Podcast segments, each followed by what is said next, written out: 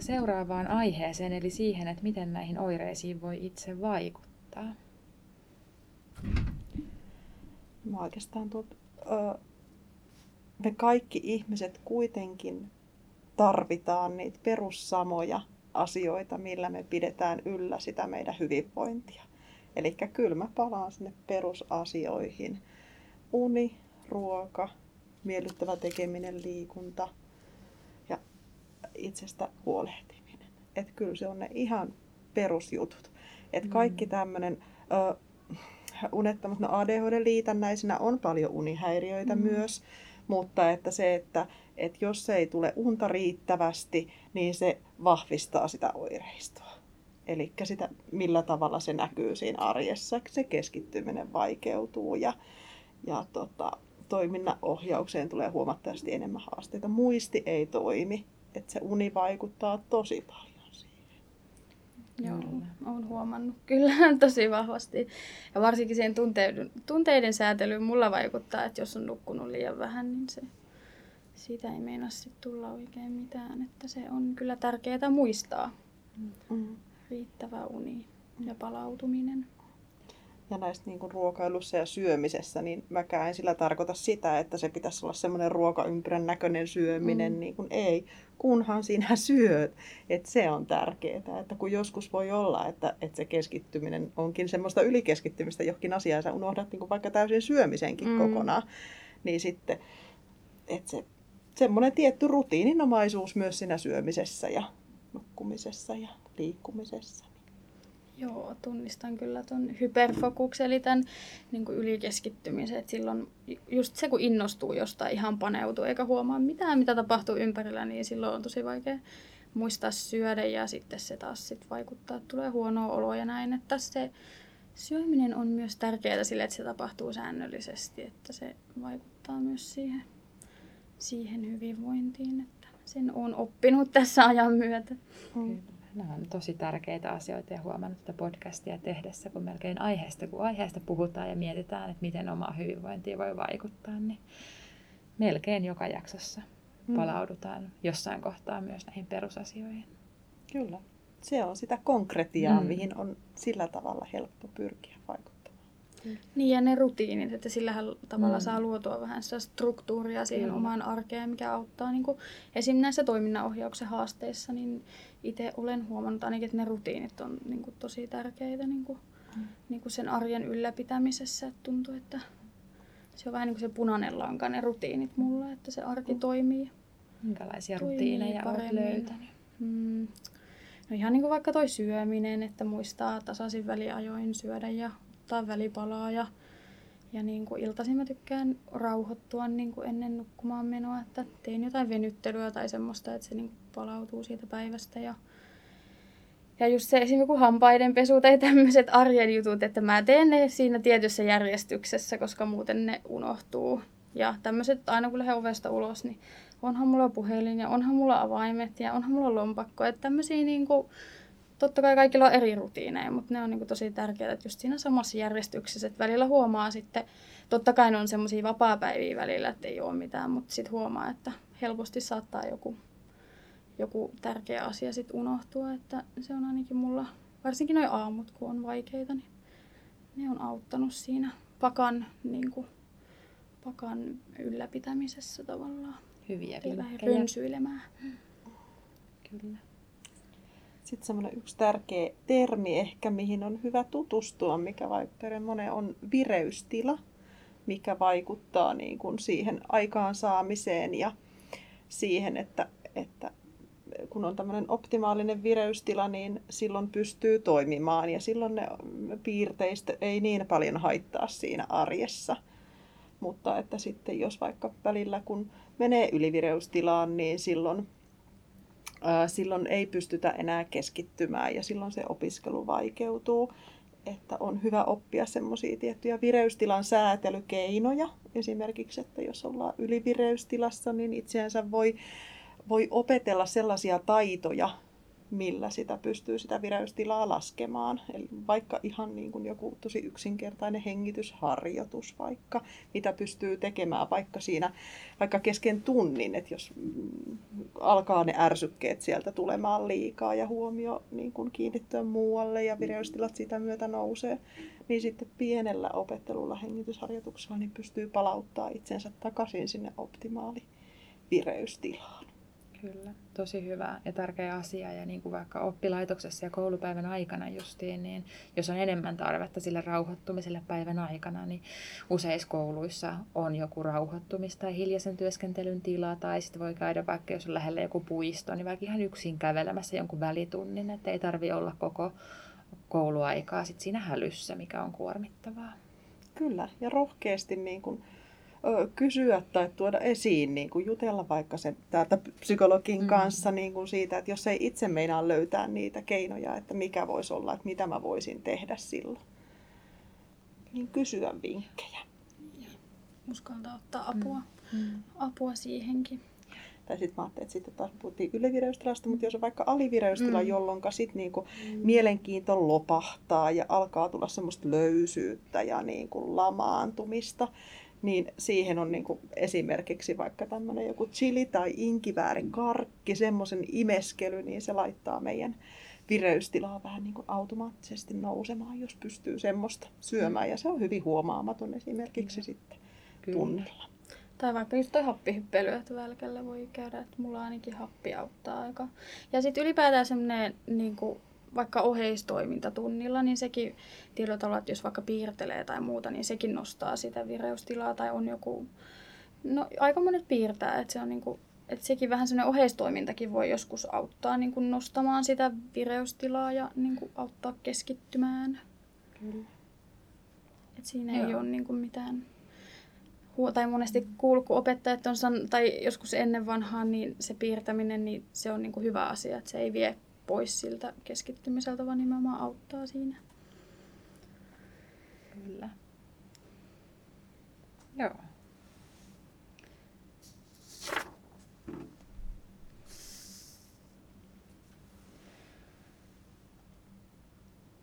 Joo.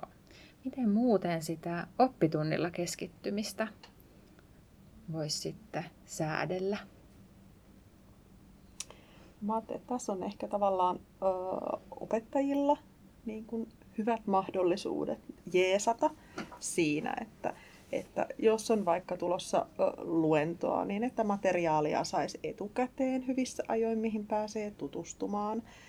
Ja tota, sitten se, että pyritään siihen, että käytetään hyödyksi meidän kaikkia aistikanavia. Eli ei käytetä pelkkää puhetta, mistä helposti sit se huomio herpaantuu, vaan että käytetään apuna kuvia ja sitä puhetta ja sitten se voi olla tulostettuna materiaalina siinä edessä. Et pyritään saamaan kaikki kanavat käyttöön ja tauotetaan. Ne minitauot on siellä tavalla, että lupa, lupa niin kuin myös ehkä siinä luokkatilassa vähän liikkua. Ja että sanoa sitä ääneen, että se on ihan ok, että jos sä hetkeksi aikaa vaikka nouset ylös ja pyöräytät pari kertaa hartiat ympäri, että se niin kuin pitää sen vireystilan sitten yllä. Kyllä, ja ei näistä niin kuin mikään keino, mitä tässä ollaan käyty, niin missään nimessä neurotyypillisiäkään haittaa, vaan ei, kaikki ei. ehdottomasti mm. hyötyisi tästä. Kyllä, ja mä ajattelen, että monilla puhutaan sit lapsista, nuorista tai aikuisista, niin, niin kaikki voi käyttää niitä Kyllä. hyväksi, että ehkä niin kuin sitten neurokirjon henkilöillä ne on välttämättömimpiä mm. välillä mm. kuin sitten muille, mutta ei haitaksi kenellekään. Minkälaisia ajatuksia sitten tulee siitä, mikä aika usein siinä haasteena nousee esille, eli se aloittamisen vaikeus, mikä sitten näkyy erityisesti toisen asteen opinnoissa, kun on esseitä ja projekteja ja koeviikkoja ja paljon asioita, joita pitää itsekseen aloittaa. Mä että, niin kun, että usein voi olla semmoinen käsitys, jos on vaikka joku kirja, mikä pitää lukea ja siitä sen pohjalta kirjoittaa jotain esseitä. Että me ajatellaan, että meidän pitäisi lukea se kirja niin kuin kannesta kanteen.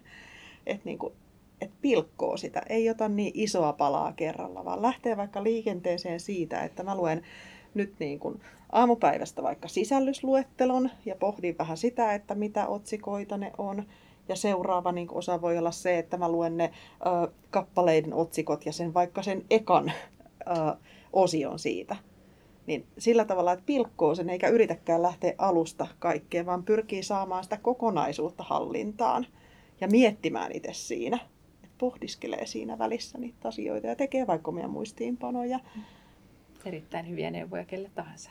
Joo, toi on kyllä tosi tärkeää, että ei ole liian korkea kynnys, että jos yrittää kiivetä sinne vuoren huipulle, ajattelee, että on niitä supervoimia, niin sitten ei tule niin helposti aloitettua, että jos jotenkin mitottaa ne omat voimavarat tai jotenkin tavoite on nyt lukea tämä kirja tässä kokonaan joka ikinen asia, niin kyllähän se lannistaa tavallaan jo alkuun. Että just semmoiset, että tuntee itsensä, osaa ehkä mieluummin vähän matalemmat tavoitteet silleen niin kuin, niin kuin vaikka, että mitä tänään tehdään, kun sitten kun ne saavuttaa, niin sitten on niin kuin tosi tyytyväinen, hyvä fiilis, että ennemmin niin kuin sitten niin kuin ylimitottaa, että siihen on monesti ainakin itsellä taipumista, niin se on auttanut alentamaan sitä niin kuin aloittamisen kynnystä se pienet tavoitteet. Ja, niin, niin se, että se ensimmäinen, mistä mä tiedän, että mä olen onnistunut, että se on aika lähellä siinä. Mm. Ei mm. tarvi olla iso, iso paketti ensin.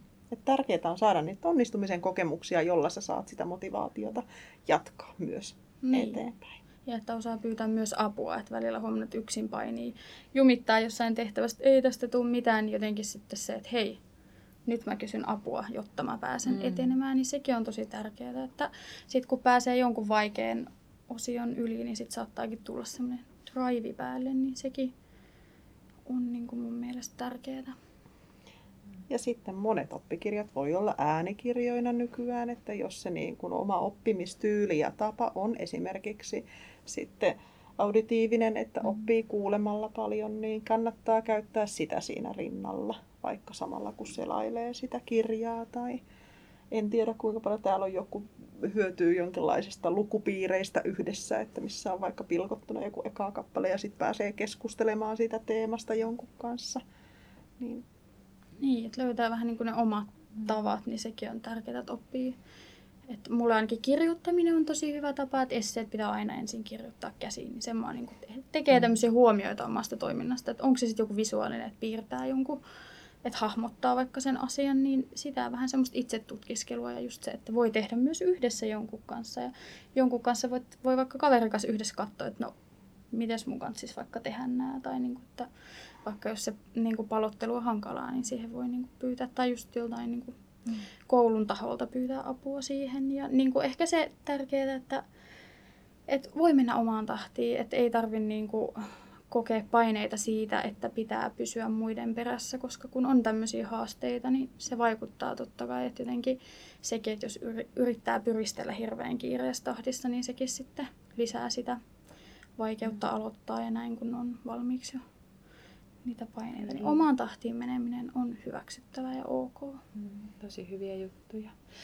Joillekin esimerkiksi puhuttiin tuossa pilkkoaminen oli tosi hyviä esimerkkejä siitä, miten niitä tavoitteita voi pilkkoa. Ja sitten minkä olen itse huomannut, että joillekin toimii paremmin kuin semmoinen niin tehtävämäärällinen tai sivu- tai kappaleen määrällinen tavoite, niin voi toimia sitten se, että asettaa itselleen semmoisen aikaperustaisen tavoitteen. Että ajattelen, että mä nyt opiskelen 20 minuuttia ja mä pääsen siihen, mihin mä pääsen, mutta se on kuitenkin niin kuin sitten kotiin päin se 20 minuuttia, mikä on mm. käytetty. Mutta sen sitten tietää varmasti, että 20 minuutin päässä on tavallaan tehty ja ohi. Niin se voi olla sellainen helpottavampi tavoite kuin Joo. joku, mistä ei tiedä kauan siihen menee. Tota mäkin olen paljon käyttänyt, että se on niinku, just toi aikaraja, niin se vähän niin kuin lohduttaa, että ainakin tämän aikaa, että se on myös hyvä, hyvä keino ollut ainakin mulla toiminnassa. Mm.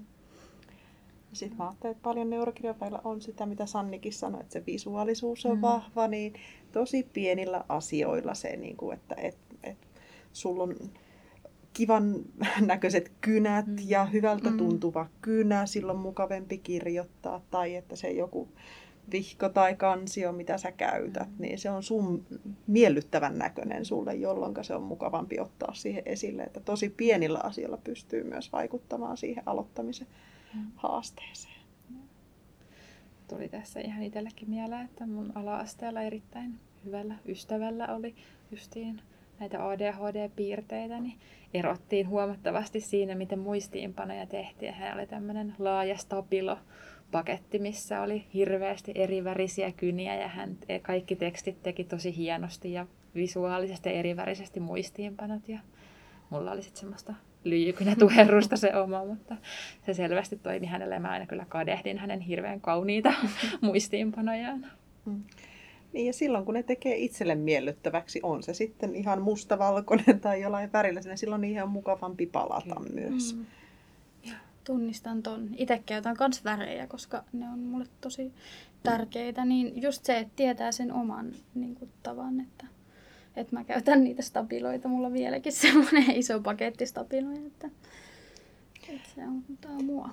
Ja just tärkeää se, että sun ei tarvitse tehdä samalla tavalla kuin joku toinen. Kyllä. Joo. Tuleeko teille mieleen, että mitä niin kuin toivoisitte opettajilta?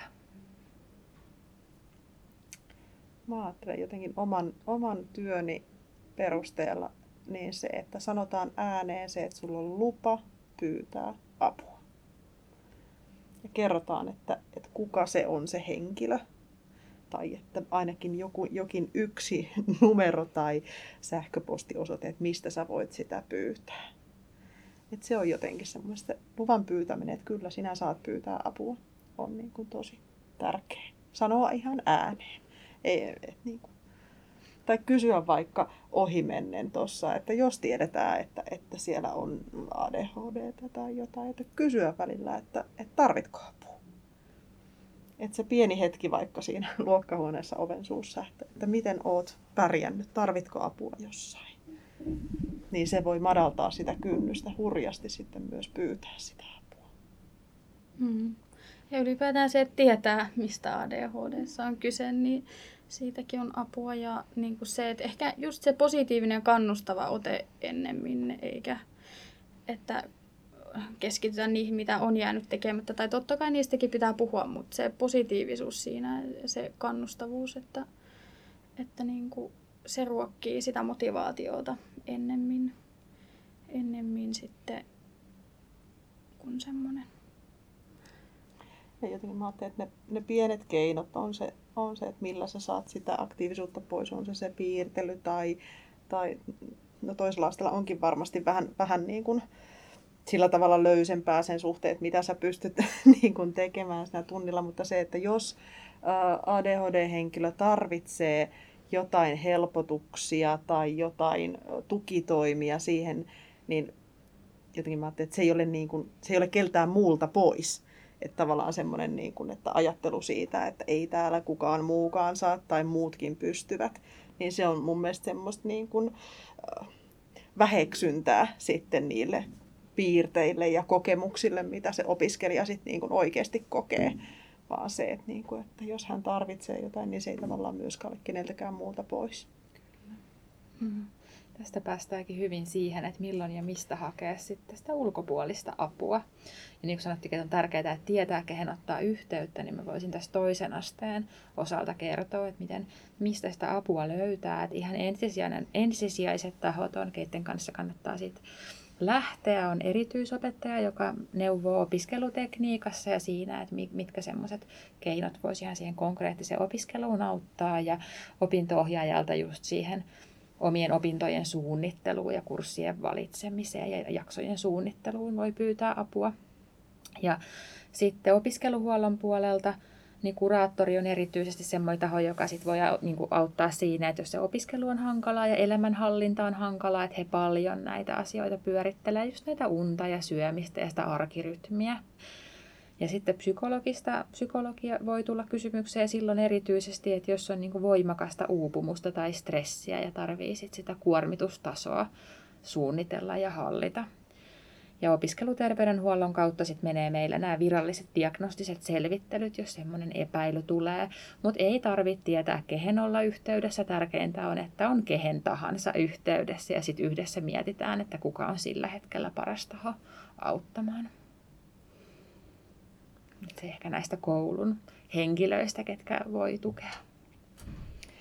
Joo silloin, jos tavallaan lähtee miettimään opiskelija itse sitä, että onko, onko mulla jotain, tai vaikka olisikin jo vaikka lapsuudessa saatu sitten diagnoosi, niin tota, että jos kaipaa sitten niinku jotain semmoista niin muuhun elämään semmoisen ennen kaikkea, että silloin kun ne ehkä haasteet näkyy siellä kodissa, voi olla paljon nuorilla, voi olla vanhempien kanssa, siellä kotona voi tulla paljon erilaisia tilanteita, mihin voisi olla ulkopuolinen tuki ja apu paikallaan, niin meillä on Tampereella muun muassa tämmöinen kuin nepsytukitiimi, joka auttaa erityisesti sitten siinä vaiheessa, kun niin kuin nuori asuu kotona ja siinä on vanhemmat vahvasti elämässä vielä mukana.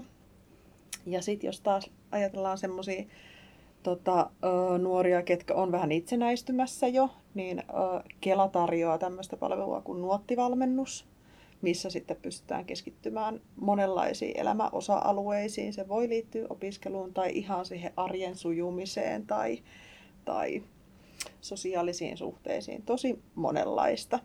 Et nuottivalmennusta saa Kelalta ja siihen ei vaadita diagnoosia. Eli se on hyvin matalan kynnyksen tukea sitten. Sitten jos on taas diagnoosi jo, niin on mahdollista saada Kelalta tämmöistä omaväyläkuntoutusta, joka on 18-29-vuotiaille nuorille.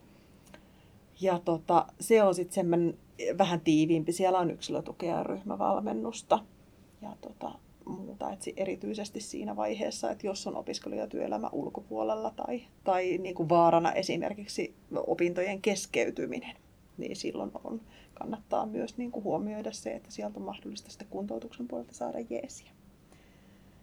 Sitten tässä Tampereen alueella ollaan muun muassa Me Oma Voima, jossa sitten tota, ollaan tämmöinen kolmannen sektorin toimija täydentävää palvelua, missä ei tarvitse tosiaan sitä diagnoosia, se oma kokemus riittää. Ja meillä on sitten tota, meillä on erilaisia järjestetään teemailtoja neurokirjon asioista, hyvin avoimia. Lisäksi meillä on, tota, me tehdään yksilötyötä, ja, mutta tärkeimpänä mä näen oikeastaan meidän omavoiman kivijalan on se, missä Sanni on aktiivisena. Eli meillä on siis tämmöistä vertaistukitoimintaa, vertaistukiryhmä, niin kuin sanoin alussa, että on nuorten ryhmän vetäjä, niin meillä on tämmöinen nuorten neurokirjon vertaistukiryhmä ja tosiaan 18-25-vuotiaille ihan tällainen avoin, avoin ryhmä, missä saa vertaistukea. Että mulle on ollut itselle tosi tärkeää tulla sinuksi tämän ADHDn kanssa, niin tämä muiden kanssa puhuminen ja kokemusten jakaminen ja niin kuin se tunne, että ei ole yksin, että meitä on muitakin ja niin kuin, niin kuin se, sitä kautta niin kuin se on tullut sinuksi ja, ja tota, tosiaan niin, eli siellä käydään niitä omia kokemuksia ja niin kuin, voi saada semmoisia ahaa-elämyksiä, että ai totta, tämäkin voi liittyä tähän ja tämmöistäkin on tapahtunut, niin, niin suosittelen kyllä, että niin kuin, tervetuloa ryhmään. Joo, ryhmäaikataulut löydätte meidän Omavoiman nettisivuilta, sieltä mm, toimintamuodot ja vertaistukitoiminta alta. Niin sieltä löytyy ryhmäaikataulut. Rytmi on joka toinen keskiviikko ja tapaamiset kello 17-18.30. Joo, kyllä. Ja voin kanssa itse oman työn näkökulmasta lämpimästi kannustaa kaikkia tähän vertaistukitoimintaan, että monenlaisissakin erilaisissa elämäntilanteissa niin se on semmoinen asia, niin kuin, mitä ei sitten taas ammattilaisen vastaanolta voi saada, ja se on kuitenkin ihan äärettömän tärkeää on. Ja se, mikä meillä on erikoisuus omavoiman vertaistukiryhmissä kaikissa, on se, että siellä on vertaiset paikalla. Eli siellä ei ole työntekijöitä, vaan siellä on meidän koulutetut vapaaehtoiset ohjaamassa ryhmiä, keillä on itsellä jokin suhde siihen neurokirjoon olemassa. Kyllä. Kiitoksia paljon teille molemmille podcast-vierailusta. Kiitos, että saatiin tulla. Tärkeää asiaa. Niinpä. Mm. Mielentila podcast kiittää ja pysykää kuulolla.